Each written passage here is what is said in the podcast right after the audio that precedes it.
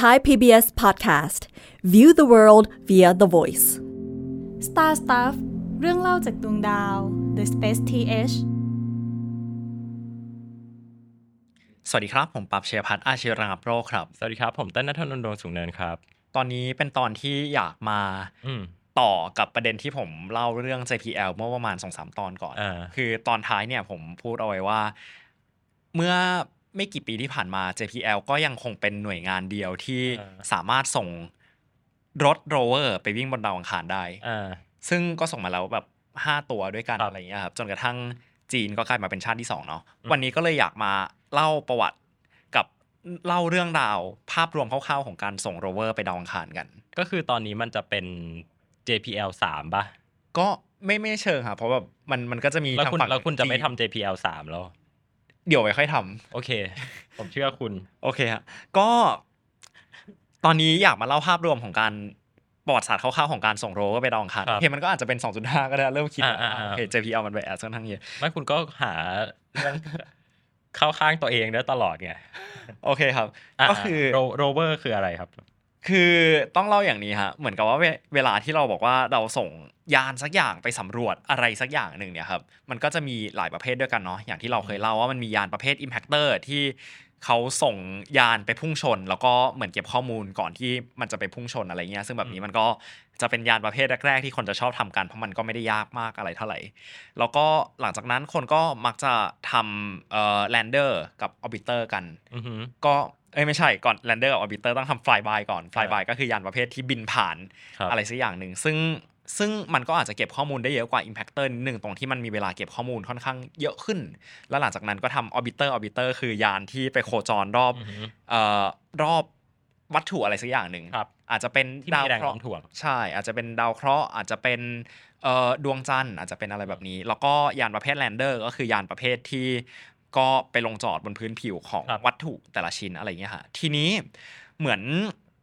สเต็ปที่ผมก็ไม่มั่นใจเท่าไหร่ว่าจะเรียกว่าเป็นสเต็ปถัดมาได้หรือเปล่า แต่ว่าเหมือนเป็น อ่า ท่าหนึ่งที่เขานิยมทำกันในปัจจุบันก็คือการสร้างโรเวอร์ ก็คือเหมือนปัญหาหนึ่งของการสร้างยานประเภทแลนเดอร์เนี่ยฮะมันคือ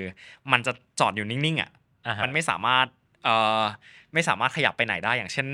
เหมือนกล้องอาจจะเห็นว่า เฮ้ย อีกร้อยเมตร ข้างหน้า มันมีอะไรน่าสนใจ มันก็ขยับไปไม่ได้ เพราะว่า ใช่ มันก็มีข้อจำกัดเนาะว่ามันไม่มีล้อ มัน ครับ อะไรไม่ได้ เพราะฉะนั้นนะฮะ มันก็เลยเกิดเหมือนโซลูชันหนึ่งขึ้นมาที่เริ่มต้นเมื่อก็สองสาม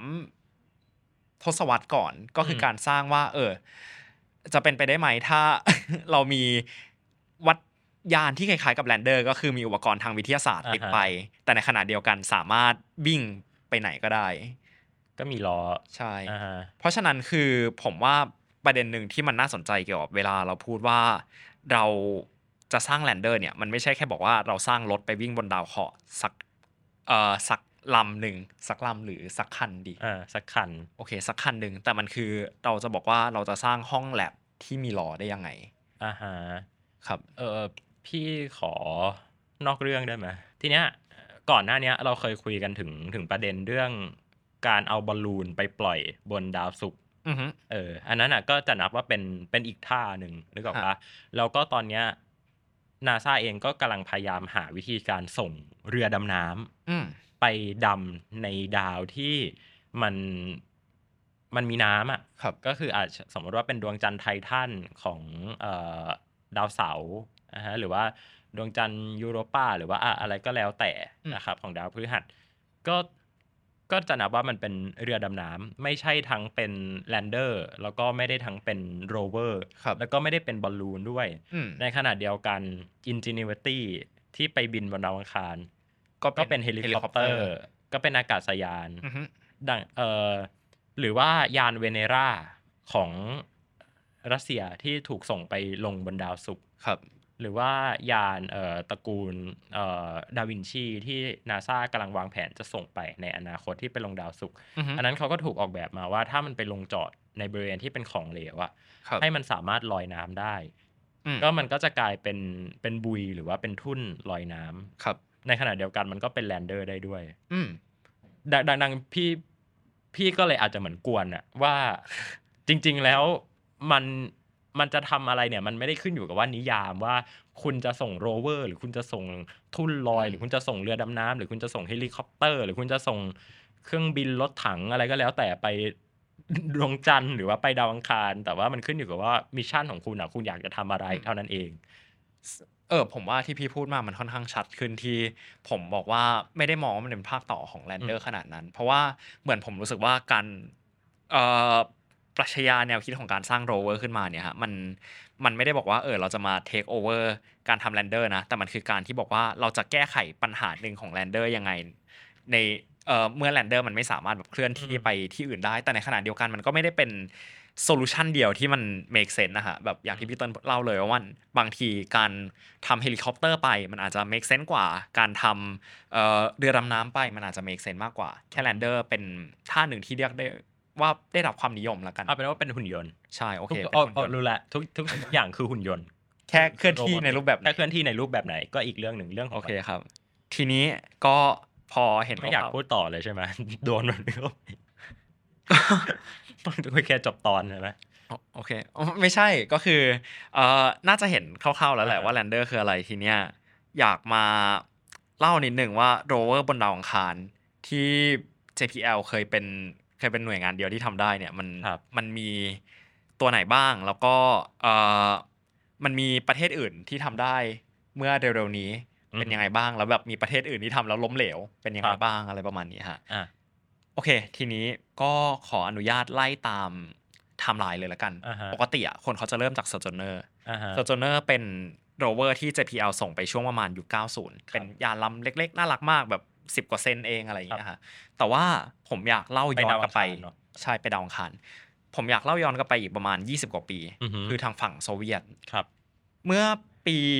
ประมาณปี 1970 กว่าๆฮะ ครับ คือถ้าไล่ตามไทม์ไลน์ก็คือช่วงหลังจากที่สหรัฐอเมริกาเพิ่งประสบความสำเร็จกับอพอลโล 11 ไปได้ประมาณ 2 ปี แล้วก็เป็นช่วงที่เหมือนรัสเซียกับอเมริกาก็แข่งแบบทำภารกิจ interplanetary ทำภารกิจสำรวจ อือฮึ ดาวเคราะห์ที่อาจจะไม่ได้โด่งดังเท่าโครงการสำรวจดวงจันทร์เนาะแต่มันก็เกิดขึ้นอยู่แบบโครงการมาริเนอร์อะไรแบบเนี้ยฮะ ตอนนั้นรัสเซียก็ส่งยานไปดาวอังคารประมาณ 2 ล อือฮึ ำ ที่มีโรเวอร์ติดไปด้วยก็คือยานมา 2 แล้วก็มา 3 ในปี 1971ฮะ อือฮึ ยาน 2 ลำเนี่ยมันเป็นยานเอ่อภารกิจที่มียานหลายประเภทติดไป ก็คือเอ่อตัวหลักของมันอ่ะมันจะเป็นยานประเภทที่เรียกว่าออร์บิเตอร์ อืม ออร์บิเตอร์ก็คือเป็นไปโคจรรอบดาวเนาะ อ่าฮะ แล้วก็ทีเนี้ยฮะเขาก็นอกจากออร์บิเตอร์แล้วเขาบอกว่า เอ้ย เราทำแลนเดอร์ไปลงจอดบนดาวอังคารด้วยดีกว่า มันก็เลยติดไปกับออร์บิเตอร์แล้วก็พอมันไปถึงดาวอังคารเนี่ยฮะมันก็จะแยกตัวออกไปแล้วไปลงจอดบนดาวอังคาร อืม และไอออร์บิเตอร์ทั้งสองตัวเนี่ยมันก็มีหุ่นยนต์ตัวเล็กๆอีก ที่เหมือนโยงสายออกมาจากแลนเดอร์เอ่อแล้วแบบมันก็คาดหวังว่ามันจะถูกเอาไปวิ่งบนดาวอังคาร อันนี้คือปีอะไรนะ 1971ฮะ อือฮึ ก็คือค่อนข้างเก่ามาก โห โอเค เดี๋ยวพี่จะพูด แต่ว่าไว้ก่อน โอเค ก็เออแต่ถามว่าทำไมเรื่องนี้มันไม่เคย เหมือนเหมือนคนไม่ค่อยเอามาพูดถึงเลยอะค่ะ มันเป็นเพราะว่าโครงการมา 2 แล้วก็มา 3 ถึงแม้ไอออบิเตอร์ของโครงการเนี่ยมันจะไปที่ดาวอังคารได้สำเร็จ แต่ไอ้ตัวแลนเดอร์กับโรเวอร์เนี่ยฮะเรียกว่าไม่ประสบความสำเร็จขนาดนั้นแลนเดอร์ของมา 2 เนี่ยครับมันมันลงจอดไม่สำเร็จ อืม ซึ่งพอแลนเดอร์ลงจอดไม่สำเร็จก็แปลว่าเอ่อไอตัวโรเวอร์เนี่ยมันไม่สามารถไปวิ่งได้สส่วนมาสามเนี่ยครับแลนเดอร์มันลงจอดสำเร็จก็จริง แต่ว่ามันหยุดติดต่อกับโลกไปประมาณ 110 วินาที หลังจากที่มันลงจอดได้สำเร็จ เพราะว่าเอ่อเหมือนก็อาจจะเรียกว่ารัสเซียสวยก็ได้ฮะว่าเอ่อตอนที่เขาไปลงจอดเนี่ยมันมีพายุฝุ่นบนดาวอังคารพอดี อือฮึ แล้วมันทำให้การติดต่อสื่อสารในยุคนั้นที่มันยังไม่ดีเท่าไหร่อะฮะมันก็ทำให้มันไม่สามารถติดต่อกับโลกได้ อือฮึ แต่ขณะเดียวกันผมรู้ซึ่งซึ่งซึ่งมันทำให้โครงการเนี้ยถูกเก็บเป็นความลับมากกว่า 20 ปี อ่า แล้วแบบมันเพิ่งเอามาเอามาเปิดเผยแพร่เป็นสาธารณะก็ช่วงประมาณโซเวียตล่มสลายอะฮะ อ่าฮะ อืมทีเนี้ยผมอยากขขยายความไอ้เรื่องแลนเดอร์ของตัวแลนเดอร์กับเอ่อโรเวอร์ของตัวโอ้ยสับสนแหละตัว L ตัว R ของของของยานมาสองนิดนึง อ่าฮะ ก็คือ ผมว่าวิธีการวิ่งมันน่าสนใจมากไอ้โรเวอร์ที่เขาไปวิ่งเนี่ยฮะมันเป็นชื่อ prop m ครับ prop m เนี่ยฮะมันเป็นเอ่อโรเวอร์ที่ไม่ได้ตัดขาดออกจากตัวแลนเดอร์ซะทีเดียว มันเป็นการ อ่าฮะ ต่อสายไป ก็คือเหมือนต่อสายอาจจะเป็น power เป็นตัวอะไรเงี้ยฮะเป็นตัวส่งข้อมูล า เพราะฉะนั้นมันก็เลยอย่างแรกเลยคือมันถูกออกแบบมาไว้ให้วิ่งได้ไม่ไกลอยู่แล้ว แต่ในขณะเดียวกันก็อาจจะเรียกได้ว่ามันก็เป็น proof of concept ที่ดีเหมือนกันว่าถ้าจะทำวัตถุที่สามารถเคลื่อนที่บนดาวเคราะห์ดวงอื่นได้เนี่ยมันน่าจะเริ่มต้นยังไง อืม กับอีกอย่างหนึ่งที่ผมสนใจมากคือ ทุกวันเนี้ยฮะเวลาเราพูดถึงโรเวอร์บนดาวอังคารเราก็จะนึกถึงอะไรที่มันค่อนข้างมีความเป็นรถเนาะมีล้ออย่างเช่นเอ่อ Sojourner มีอยู่หกล้อ Curiosity มีอยู่สี่ล้อ อืม ไอเนี้ยฮะไม่มีล้อ เขาใช้วิธีการวิ่งด้วยการกระดึบกระดึบไปอะฮะ เหมือนถ้าเอ่อในด็อกิเมนต์เขาจะเรียกว่าเป็นท่าสกีอิงก็คือเวลาคนเล่นสกีอะฮะเขาก็จะแบบเหมือนใช้ไม้ไม้ค้ำในการแบบ อ่า เอ่อเหมือนผลักตัวเองไปเนาะ อันเนี้ยฮะมันก็เป็นเหมือนมันจะมีแบบแกนสองข้างอะไรเงี้ยฮะที่มันก็จะแบบเหมือนกดพื้นแล้วก็แบบดันตัวเองไปข้างหน้า แล้วก็แบบเรียกว่ากระดึบกระดึบไปเรื่อย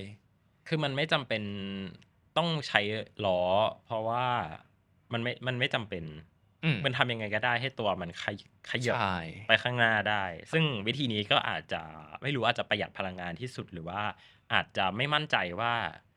ถ้าถ้าแบบพื้นผิวดาวอังคารเนี่ย แรงของมอเตอร์มันจะต้องแบบสู้กับหินหรืออะไรไหมแต่ อืม พอมันแบบมันใช้วิธีนี้เออซึ่งซึ่งขึ้นวิดีโอให้ดูแล้วกัน ครับ มันก็จะเออก็จะดูมีความเป็นไปได้ในการเดินไปข้างหน้า ครับ ก็อย่างที่บอกฮะพอเหมือนไอแลนเดอร์กับโรเวอร์มันไม่ประสบความสำเร็จทั้งคู่เนี่ย มันก็เลยทำให้โครงการนี้ถูกเก็บเป็นความลับ อือฮึ จริง ๆ แอบน่าเสียดายเหมือนกันนะแบบมันน่ารักมากเลยอะ มัน โอเค เท่อะ โอเค มันเท่ มันดูไซไฟ อ่า ฮะทีนี้มันก็ไม่ได้มีประเทศไหน ส่งโรเวอร์ไปดาวอังคารเป็นเวลาอีกกว่า 2 ทศวรรษได้ ฮึ อย่างแรกเลยคือผมรู้สึกว่าดาวอังคารมันอาจจะไม่ได้น่าสนใจขนาดนั้นในยุคนั้น เพราะว่ามันเป็นยุคที่คนเริ่มสนใจการไปดาวเคราะห์ชั้นนอกกันเนาะแบบดาวศุกร์ดาวยูเรนัสดาวเนปจูน กับอย่างที่สองคือโซเวียตก็มีปัญหาภายในด้วย อ่าใช่ ก็แบบเรื่องถังแตกแบบที่พีเตอร์เล่าให้ฟังอะไรเงี้ยฮะ ตอนนี้เรานับดวงจันทร์ได้ปะ ดวงจันทร์ด้วย ถ้า ถ้า นั ลู บ น่า ดวงจันทร์ด้วย 24 ก็ หลังจากลูน่า24 ก็เงียบหายไประดับหนึ่ง ไม่หมายความว่าโรเวอร์ะ อ๋อ เรานับ ดาวอังคาร ปะนับเฉพาะดาวอังคารใช่ไหม ชื่อตอนชื่อโรเวอร์ดาวอังคาร โอเคขอขอโทษเองที่ โอเค ที่พี่ไม่อ่านชื่อตอน แต่คือพี่พยายามจะแบบนึกไปถึงว่า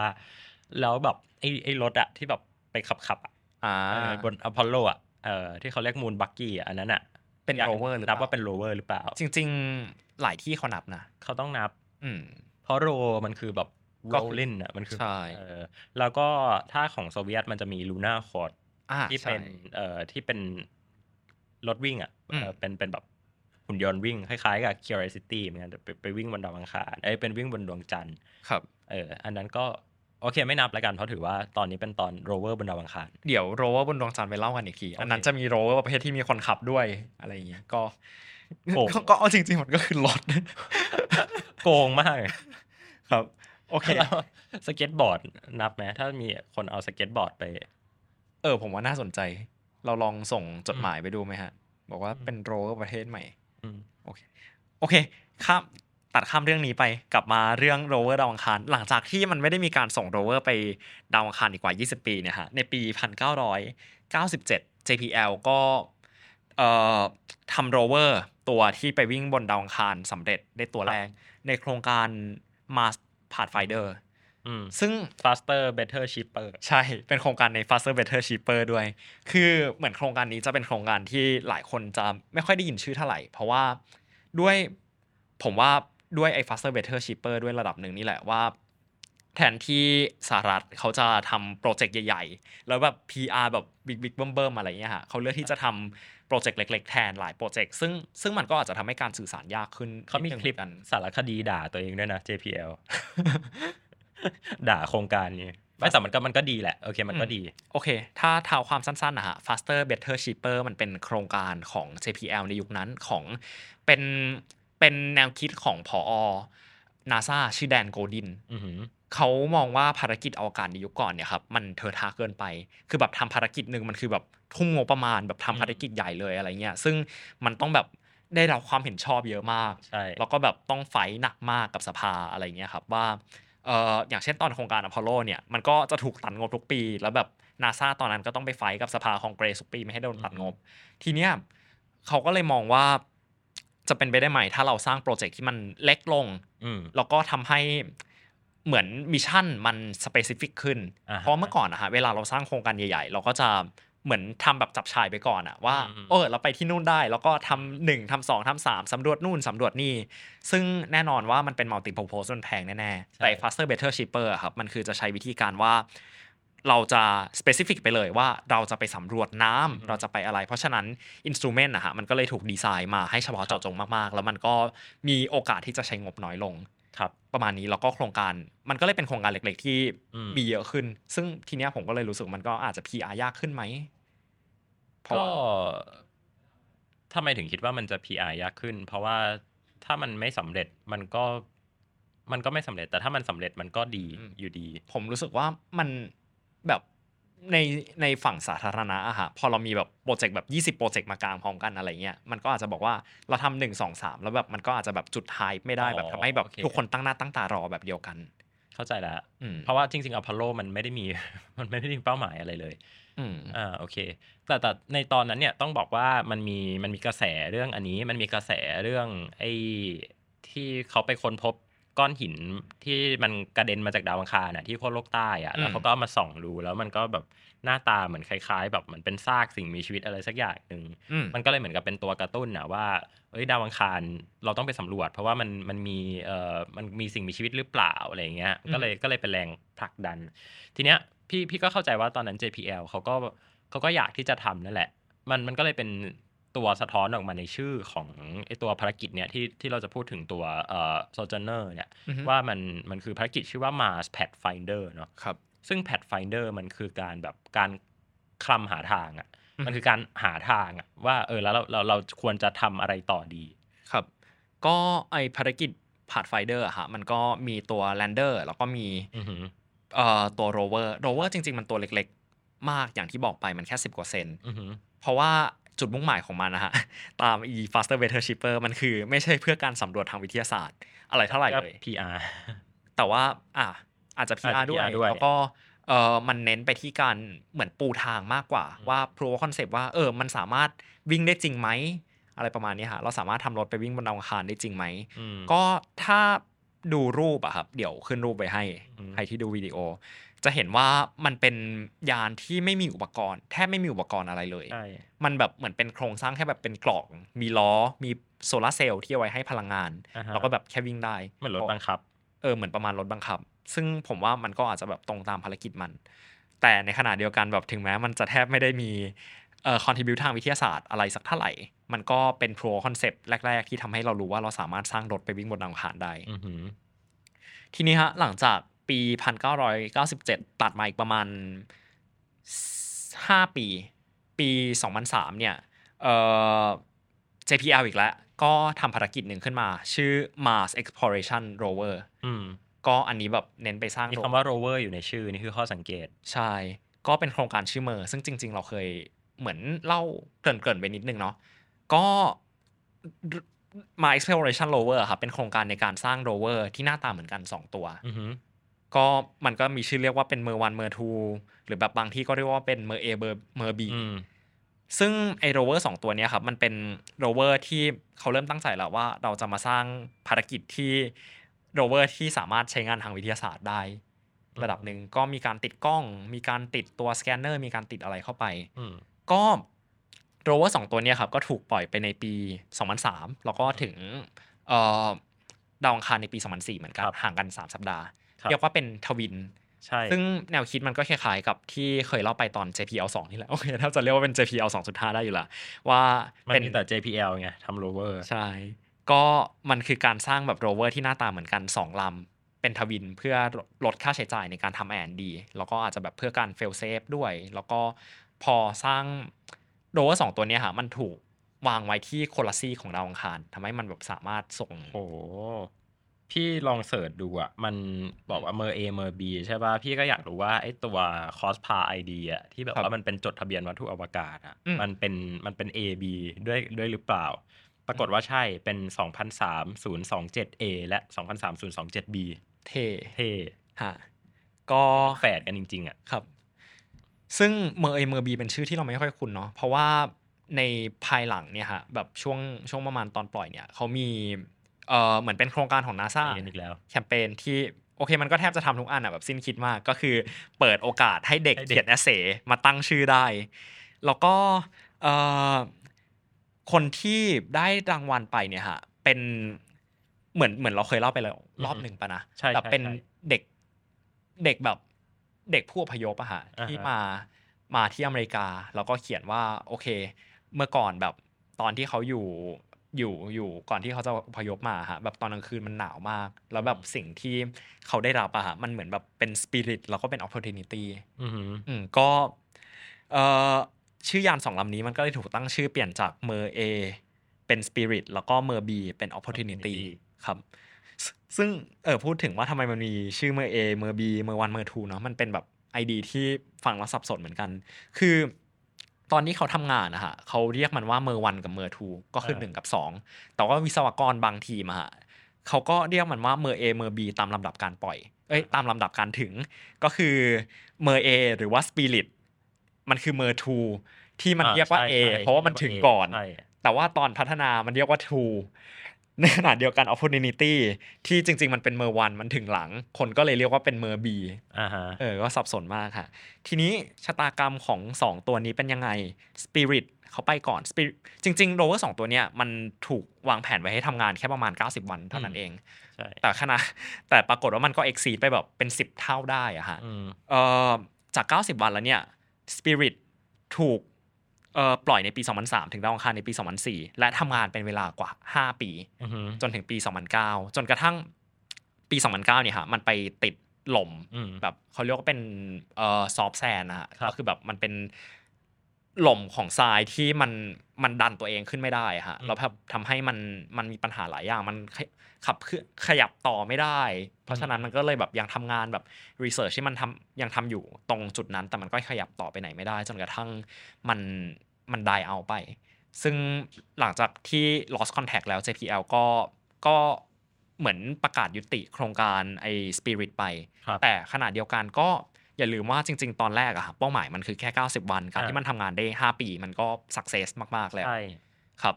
เออเอออันนี้ผมสงสัยมานานแล้ว พี่คิดว่าเวลาเขาตั้งภารกิจแล้วมัน exceed ไปได้ไกล ๆ เนี่ย อันนี้คือเขาจงใจบอกว่าแบบเออเราตั้งแบบเป็นมินิมัมไว้ก่อน แล้วก็ค่อยมาเออถ้ามันได้ไกลกว่า ซึ่งมันก็น่าจะแหละ ก็บอกว่าเออมัน success สุดๆไปเลย มันมันมันมีเรื่องของงบประมาณโครงการด้วย อ่า คือพี่พี่รู้สึกว่ามันเป็นเรื่องงบประมาณ เพราะ ครับ ว่าเราคงไม่สามารถที่จะขอแบบนึกภาพเขียนขอทุนอะแล้วบอกว่าขอแบบแบบเนี้ยยี่สิบปี ปีละยี่สิบล้าน อืม มันมันทำอย่างนั้นไม่ได้ คือมันคงต้องมันคงต้องมีกรอบเวลาอะไรอย่างหนึ่ง แล้วพอไปไปถึงช่วงเวลาที่มันใกล้จะหมดอายุของทุนก้อนนั้นแล้วเนี่ย เราค่อยทำโครงการแบบว่าเป็น extended ขึ้นมา ขอต่อ ใช่ขอต่อ ซึ่งมันมันถูกสะท้อนมาในชื่อเหมือนกันนะ เออนึกออกปะคือคือเราอะอย่างจูโน่อย่างเงี้ยที่ที่เราบอกว่า life Ex- extended mission อะไรอย่างเงี้ยเออมันมันคือการเขียนเพื่อขอทุนแบบว่า เพราะเพราะนักวิจัยต้องกินต้องใช้นึกออกปะช่องสัญญาณ DSN ต้องจ่ายตังค์ ครับ เอ่อต้องมีทุนวิจัยต้องมีค่านู่นค่านี่เงินเดือนของคนที่ดูแลภารกิจต่างๆ มันมันมีดีเทลตรงนี้อยู่ ก็เลยคิดว่าเป็นเหตุผลนี้มากกว่า คงไม่ใช่ว่าแบบตั้งใจเอาไว้แบบสั้นๆ แล้วก็พอ พอมันผ่านช่วงเวลานั้นได้ก็บอกว่าเฮแล้วแบบทุกคนเก่งมากเลย คงคงไม่ใช่อย่างนั้น อ๋อจริงผมเห็นด้วยเหมือนกัน ว่าว่าว่าขอทุนก้อนเล็กมันของ่ายกว่าแหละ อืม แล้วพอ ใช่ extend มันก็มันมันก็เออได้ ก็ โอเค ทีนี้หลังจาก Spirit จบ Spirit ก็เหมือนเสร็จสิ้นภารกิจไปประมาณ2009-2010 เนาะฮะ อือฮึ ทีนี้เออมาเจ้าฝาแฝดมันบ้าง opportunity อือฮึ อันเนี้ยฮะแบบมันไปกว่าไกลกว่า Spi- Spirit อีกแบบ เออ เกือบ 10 ปีได้อะ ใช่ เพราะว่า opportunity เนี่ยฮะ มันไปถึงดาวอังคารหลังจาก spirit ประมาณ3 สามสามวีค 3วีคได้ แต่ เอ่อภารกิจของมันเนี่ยครับมันทำภารกิจตั้งแต่ 2004 จนถึง 2018 อือหือ คือนานมากเป็น 10 ปี ใช่ใช่คือคือต้องบอกว่า Spirit อะ Space TH ไม่ทันไง แต่ Opportunity อะ Space TH ทัน ได้แบบว่าได้รายงานข่าวในช่วงที่แบบมันมันเอ็นออฟไลน์อะไรอย่างเงี้ย ครับ ก็เออ โอ้โหตอนนั้นสองพันโหสองพันสิบนี่สองพันเก้าสองพันสิบนี่คือแบบยังเด็กมากอยู่เลยอะ ใช่ แบบประถมอะ อืม แล้วคือคือตอนที่ทำตอนที่ทำเรื่อง opportunity end of line ก็คือตอนนั้นเพิ่งจบม .6 จำได้ อืม เออคือแบบจากเด็กแบบประถมอะ ครับ แบบเด็กประถมไม่รู้เรื่องเลยป .1 ป .2 มาจนถึงแบบมัธยมปลายอะคือมันยิ่งใหญ่มากเลยนะครับ สิ่งที่ตัวยานท อืมสรุปแล้ว Spirit เนี่ยครับมันวิ่งไปได้ประมาณ 5 ไมล์ ำอือหือ อืมในขณะที่ Opportunity Opportunity เนี่ยวิ่งไปได้ประมาณ 20 กว่าไมล์เกือบ 30 ไมล์ เกินมาราธอน เออใช่ เกินมาราธอน มาราธอนคือ 27 ไมล์ 27 42โลครับ ก็เท่ากับว่าโห คือ ยิ่งใหญ่มากเลยนะ อืมคือแบบมันอาจบางทีมันอาจจะดูน้อยเนาะว่าเออแบบอยู่เป็น 10 ปีวิ่งได้แค่ 40กว่าโลมันมันมันเยอะจริงเหรอ ต้องพูดแบบนี้อะว่าจินตนาการภาพบนรถบนดาวอังคารนะฮะที่แบบอยู่ห่างไปมาก ๆ ไม่มีน้ำมันใช้โซล่าร์ อืม ในการแบบเป็นพลังงาน แล้วแบบเออนอกจากที่แบบมันต้องรันระบบวิ่ง มันต้องรันแบบอุปกรณ์จำนวนมากอะฮะแบบกล้องเซ็นเซอร์ แถมยังต้องส่งสัญญาณกลับมาที่โลก การที่แบบมันสามารถวิ่งไปได้ไกลแค่นั้น อ่ะลอง มันโหดมากเลย ลองลองเปรียบเทียบภาพให้ดู ตอนนี้เราเรานั่งอยู่ที่ไทยพีบีเอสวิภาวดี ครับ ถ้าจะไปสยามก็ระยะทางก็ประมาณนี้แหละ เออประมาณแบบสี่เออสี่สิบกว่ากิโล ก็ก็ขึ้นทเวก็นึกภาพ ไม่ถึงเลยน่าจะไม่ถึง น่าจะไม่ถึงเลยคือนึกภาพว่าค่อยๆ น้องค่อย ๆ แบบว่าไต่ขึ้นโทเว เออ ไปออกออกปากซอยไปไต่ขึ้นโทเวแล้วไปจอดหน้าเซนทันเวิลด์หรือพารากอนหรืออะไรก็แล้วแต่ โอเค ก็ ยิ่งใหญ่มากเลยนะ คุณผู้ฟังลองลองลองกดดูก็ได้ฮะว่า เออเออ ว่ายังไง ไม่มีอะไรในหัวผมแค่แบบคิดถึงว่า opportunity ไปวิ่งกรุงเทพมาราธอนอะไรอย่างเงี้ย โอเคฮะ ก็แล้วก็หลังจากที่ Spirit โอเค opportunity เหมือน lost contact ไปปี 2018 เพราะว่าฝุ่นพายุฝุ่นบนดาวดาวอังคารทำให้มันไปเหมือนบดบังแผงโซล่าร์จนกระทั่งมันไม่สามารถรับ ครับ พลังงานได้เพียงพอ อืม แล้วแบบก็ขาดสัญญาณไป ซึ่งซึ่งเอ่อ JPL ก็พยายามติดต่อกับมันเป็นร้อยรอบเหมือนกันนะ แบบ อืม เพื่อที่จะพยายามกู้กลับมา ซึ่งไม่ได้ เพราะเรา JPL ก็เลยประกาศยุติภารกิจ แล้วก็ทำสารคิดคดีตัวหนึ่งขึ้นมา ซึ่งแบบเรียกน้ำตามากชื่อกูไนออฟปี ครับ ครับ อืม ก็อันนี้คือไปปี 2018 อืมดีมากเลยนะ อยู่บนเอ่อถ้าจำไม่ผิดคืออเมซอน อืม อยู่บนอเมซอนพราม ครับ ไปไปหาดูกันได้ โอเค อันนี้ก็คร่าวๆถึง opportunity อืม เดี๋ยวเบรกสองกลับมาคุยกันต่อเรื่องอีกสามลำที่เหลือฮะ ครับ ครับ Star Stuff เรื่องเล่าจากดวงดาว The Space TH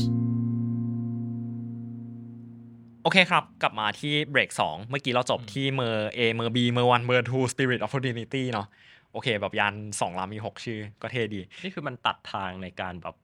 ทำตอนหน้าของพี่ที่แบบจะพูดถึงแบบ spirit เฉยๆ หรือ opportunity เฉยๆหรือเปล่าเนี่ย ไม่ใช่ไหม ไม่ ก็ถือว่าเป็นพูดถึงภา อั พ นอันนี้เป็นภาพรวมแล้วกั โอน เค โอเคครับ ก็ทีเนี้ย Spirit กับ Opportunity เนี่ยครับ มันเป็นยานลำที่ไม่ได้ใหญ่มาก ใช้โซลาร์เซลล์ก็เรายืนคู่กับมันนะฮะ เราจะสูงกว่ามัน อือหือ อืมทีนี้ในปี เขาบอกว่าความสูงมันประมาณเด็กเด็กเจ็ดขวบแปดขวบ ใช่ครับ ทีนี้ เจ็ดขวบที่สูงมาก โอเค ทีนี้เอ่อ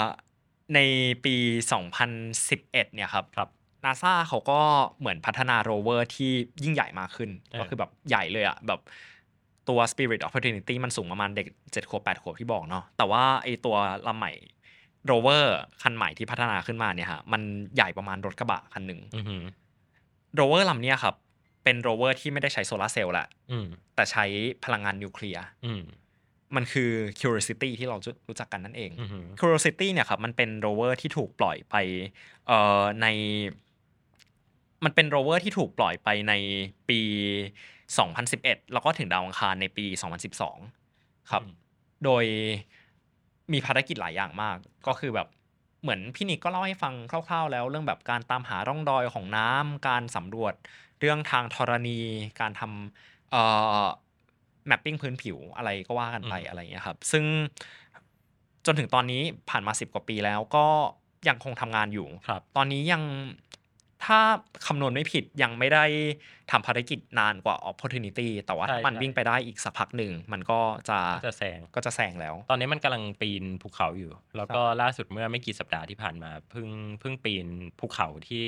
เรียกว่าปีนเนินเขาที่ชันที่สุดในประวัติศาสตร์ ครับ ที่เคยมีการส่งโรเวอร์ไปปีนมา อืมตอนนี้เอ่อผมดูชาร์ตอยู่ในปี 2022 เนี่ยฮะ Curiosity ตอนนี้วิ่งไปได้แล้วประมาณ 20 โล อืม ก็คือเอ้ยไม่ใช่ 20 โล 20 ไมล์ อ่ะ ก็คืออีกประมาณ 7 ไมล์ ก็กำลังจะแซง opportunity ครับ ครับ ก็ถือว่าอยู่ได้แหละ อีกแบบสอง ไหวแหละ ปีก็แซงแล้ว อืม อืม ครับ มาเมื่อกี้พูดถึงเรื่องปีนเนินเนี่ย เคยเคยมีคนถามมาเหมือนกัน ว่า เออแล้วแบบมันจะคว่ำได้ไหม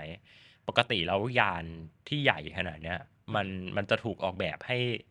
มันพิสูจด้วยดีไซน์ อืม มันจะไม่สามารถปีนเนินทรายที่จะทำให้มันคว่ำได้ อือฮึ เออคือมันจะปีนไม่ไหวอยู่แล้ว ดังนั้นมันจะเป็นไปไม่ได้ที่แบบว่าปีนแล้วแบบจะทำให้ มันจะ มัน ค ค ว่ำ ว่ำเออ ก็ ก็เขา คือ มีการถ่วงน้ำหนักเอาไว้ อืมก็ผมว่าเรื่องนี้น่าสนใจเหมือนกันเนาะว่า มันมีหลายครั้งอยู่เหมือนกันที่ถ้าเราลองไปอ่านแบบพวกเอ่อมิชชั่นแพลนนะฮะมันมันจะมีกรณีที่พวกโรเวอร์พวกเนี้ยมันจะต้องเปลี่ยนเส้นทางอะ อืม เพราะว่าเนินที่แบบมันอยู่ด้านหน้ามันชันเกินไป เออ เขาก็เลยแบบต้องเลือกไปใช้เส้นทางอื่นที่แบบมันชันน้อยกว่า ถึง ใช่ แม้มันจะไกลกว่าก็ตาม ใช่ ก็ Curiosity ก็ถูกปล่อยในปี 2011 ถึงดาวอังคาร 2012 แล้วจนถึงทุกวันนี้ก็ยัง อืม คงทำภารกิจให้ข้อมูลมาอยู่เรื่อย ๆ ครับ จนกระทั่งเมื่อปี 2020 เนี่ยฮะโรเวอร์จากทางฝั่งสหรัฐอเมริกาตัวล่าสุดก็ ก็ถูกส่งไป ครับ ตัวนี้ อืม 2020 เป็นน่า น่าจะเป็นโรเวอร์ตัวเดียวที่เอ่อที่ที่ถูกปล่อยตอนที่ Space TS ตั้งขึ้นมาแล้ว ครับ ก็ตอนนั้นเป็นโครงการที่เรียกได้ว่าเล่นใหญ่ระดับหนึ่งแล้วเนาะ อืม แบบสหรัฐอเมริกาเขาประโคมข่าวกันหนักมากโครง เป็น การ ช่วง นี้ โควิดอ่ะมันก็เลยแบบ ใช่ มันก็เลยดูแบบ เออ มันไปได้หลายทางจะบอกว่าเล่นใหญ่ก็ได้จะบอกว่าเล่นใหญ่กว่านี้ก็ได้ก็ได้ ครับ ก็โครงการนี้มีโค้ดเนมว่า Mars อืม 2020 ก็คือมา 2020 เนาะแล้วก็เอ่อ สเต็ปเดิม ก่อนปล่อยก่อนปล่อยเนี่ยฮะมันก็ถูกตั้งเอเซอีกแหละเขียนเอเซเอาไปให้เด็กไปตั้งชื่อ ซึ่งซึ่งชื่อที่ได้มาก็คือ perseverance โครงสร้างของยาน perseverance เนี่ยครับมันเบสมาจาก curiosity ก็คือถ้าเอามาเทียบกันมันจะมีขนาดพอๆกัน แต่ในขนาดเดียวกันมันจะติดอุปกรณ์ที่ทันสมัยกว่า แล้วก็มีอุปกรณ์หลายชิ้นที่ curiosity ไม่มีแต่ perseverance มี อืม แล้วก็รวมไป รวมไปถึงไออันที่ผมกับพี่เติ้ลจะชอบมาพูเอามาพูดกันก็คือม็อกซี่เนาะม็อกซี่ก็เป็นตัวเอ่อทดลองสร้างสร้างออกซิเจนบนดาวอังคา ครั ร บ ซึ่งเรียกได้ว่าเป็นการทดลอง ISRU หรือว่า In situ resource Utilization utilization ชิ้นแรก ๆ บนดาวอังคาร ครับ ครับก็จนถึงทุกวันนี้มันก็ใช้มันก็คงยังวิ่งอยู่แหละแบบมันเพิ่งปล่อยไปได้ประมาณแบบ เออน สาม ก็ ปี อง ได้ ก็ต้อง เออ วิ่ง มันก็ อยู่อยู่แล้ว มันมันก็อยู่ได้ อืมก็อยู่ได้ อืมทีนี้ความน่าสนใจของไอ้ Mars 2020 อีกอันหนึ่งคือนอกจากมันปล่อยโรเวอร์ไปแล้ว มันก็ปล่อยเฮลิคอปเตอร์ อ่า ไปด้วยเนาะชื่อ Ingenuity ที่เราจะไม่พูดถึงกันเพราะว่าเดี๋ยวมันขัดกับตอนโรเวอร์ ครับ ก็อันนี้แบบโน้ตไว้เพื่อแบบใคร ใครแบบกีก Mars 2020 แล้วบอกเอ้ยไม่พูดถึง Ingenuity ได้ยังไง ก็นี่ก็เป็นภาพรวมของโรเวอร์5ตัวคร่าวๆที่ ครับ JPL ส่งไป อ่า ซึ่งเอ่อทีนี้ตัดภาพมาบ้าง การส่งโรเวอร์หรือการส่งอะไรไปดาวอังคารเนี่ยฮะมันจะเกิดขึ้นได้แค่ทุกประมาณ อ่า ทุกสองปี อ่าทุกสองปี สองปี เพราะว่ามันมันต้องรอให้โลกกับดาวอัง ดาว คา อั รง คาร โคจร มา มา มา มาชนกันก่อน ใช่เพราะแบบมันก็อาจจะมีจุดที่โลกอยู่ด้านหนึ่งของดวงอาทิตย์ อืม ดาวอังคารอยู่ด้านหนึ่งเนาะมันต้องแบบรอให้แบบมันมาอยู่ด้าน ใช่ เดียวกันถึงจะส่งได้ ซึ่ง คือมันก็ส่งได้แหละแต่มันใช้เชื้อเพลิงเยอะแล้วมันไม่ ใช่ มีใครเขาทำกัน อืมซึ่งเขาก็จะเรียกว่ามันเป็น launch window ทุก 2 ปีประมาณนี้ ครับ ฮะใน launch window ปี 2020 เนี่ย นอกจากฝั่ง JPL แล้ว มีชาติที่ 2 ที่ อ่า ส่งโรเวอร์ที่ successful ไปดาวอังคารก็คือจีน ครับ ครับในปี 2020 เนี่ยฮะจีนส่งภารกิจหนึ่งไปดาวอังคารชื่อเทียนเวินหนึ่ง ครับ แล้วก็ตัวเทียนเวินเนี่ยมันเป็นแลนเดอร์ อือหือ เขาก็มีโรเวอร์ที่ไปด้วยชื่อ จู้หลง จูหลงจูหลงเป็นชื่อเทพเจ้าแห่งไฟเนาะ ใช่ แล้วก็เอ่อเทียนเวินแปลว่าคำถามถึงสวงสวรรค์ ใช่ ครับ ไปรอมาก ทีเนี้ยผมรู้สึกว่าดีไซน์ของจูหลงมีมีความคล้ายคลึงกับสปิริต กับ opportunity opportunity ระดับหนึ่งตรงที่มันเป็นยานแบบค่อนข้างแบนๆนิดนึง แล้วก็มีแบบเสากล้องติดขึ้นมา แล้วก็ใช้โซลาร์เซลล์ ครับ ก็ทีเนี้ยมันเป็นยานที่ถูกปล่อยในปี 2020 เนาะถึงถึงเอ่อดาวอังคารในปี 2021 แล้ว ครับ แต่ในขณะเดียวกันนะครับ มันก็เป็นโรเวอร์ที่ส่งไปแล้ว แล้วก็ทำงานอยู่ได้ไม่ค่อยนานเท่าไหร่ อ่าฮะ ในปี 2022 เนี่ยครับ จุดที่สุจู่หลงไปลงเนี่ย มันเกิดพายุฝุ่นขึ้นมา แล้วก็ในเดือนเมย์เนี่ย ในเดือนเมย์ของปี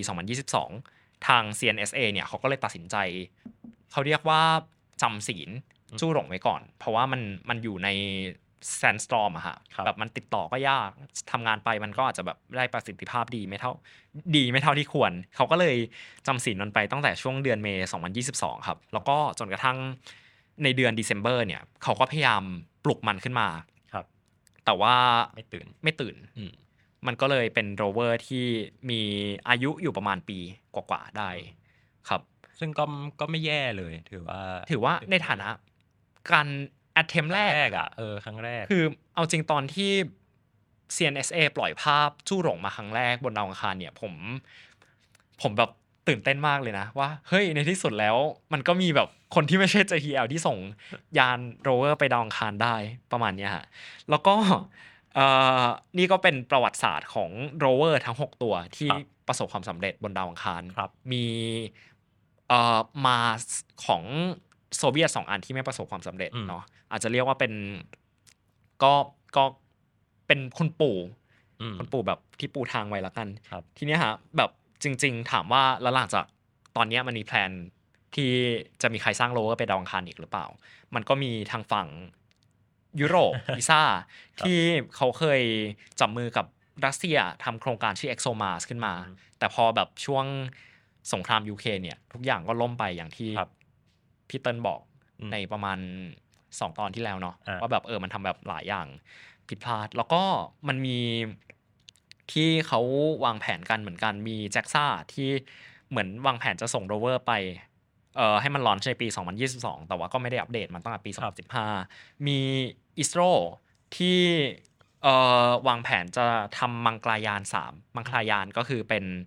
ไปดาวอังคารเนาะจันทราคือไปดวงจันทร์มังคลาไปคือไปดาวอังคารมังคลาสามเนี่ยเขาวางแผนจะไปดวงจันทร์เอ้ยดาวอังคารในปี 2030 ก็คือวางแผนว่าจะส่งโรเวอร์ไป ก็ ด้วย อีกยาวไกลพอสมควร อืม เพราะว่าตอนนี้ 2023 2023 ก็รอติดตามกันยาวๆครับ อืม ทีนี้ก็เอ่อน่าจะประมาณนี้แหละ ก็อย่างที่บอกว่าน่าจะเป็นประเด็นอีกประเด็นหนึ่งที่ต้องติดตามกันต่อยาวๆ ครับ ก็สำหรับใครที่สนใจติดตาม Star Stuff เรื่องเล่าจากดวงดาว ก็สามารถติดตามได้ทางช่องทางพอดแคสต์ที่ทุกคนฟังกันอยู่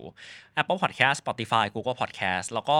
ถ้าใครที่อยากมาดูรูปสวยๆ ประกอบเรื่องที่เราเล่าเนาะก็สามารถติดตามได้ทางช่อง YouTube ของไทยพีบีพอดแคสต์ครับ ครับ แล้วก็ทางเว็บไซต์ไทยพีบีพอดแคสต์ด้วยสำหรับตอนนี้ผมปั๊บเชียร์พัฒน์อาชีวรังอับโรคครับ แล้วผมเต้นนัทนนท์ดวงสูงเนินครับ ลาคุณผู้ฟังไปก่อน สวัสดีครับ สวัสดีครับ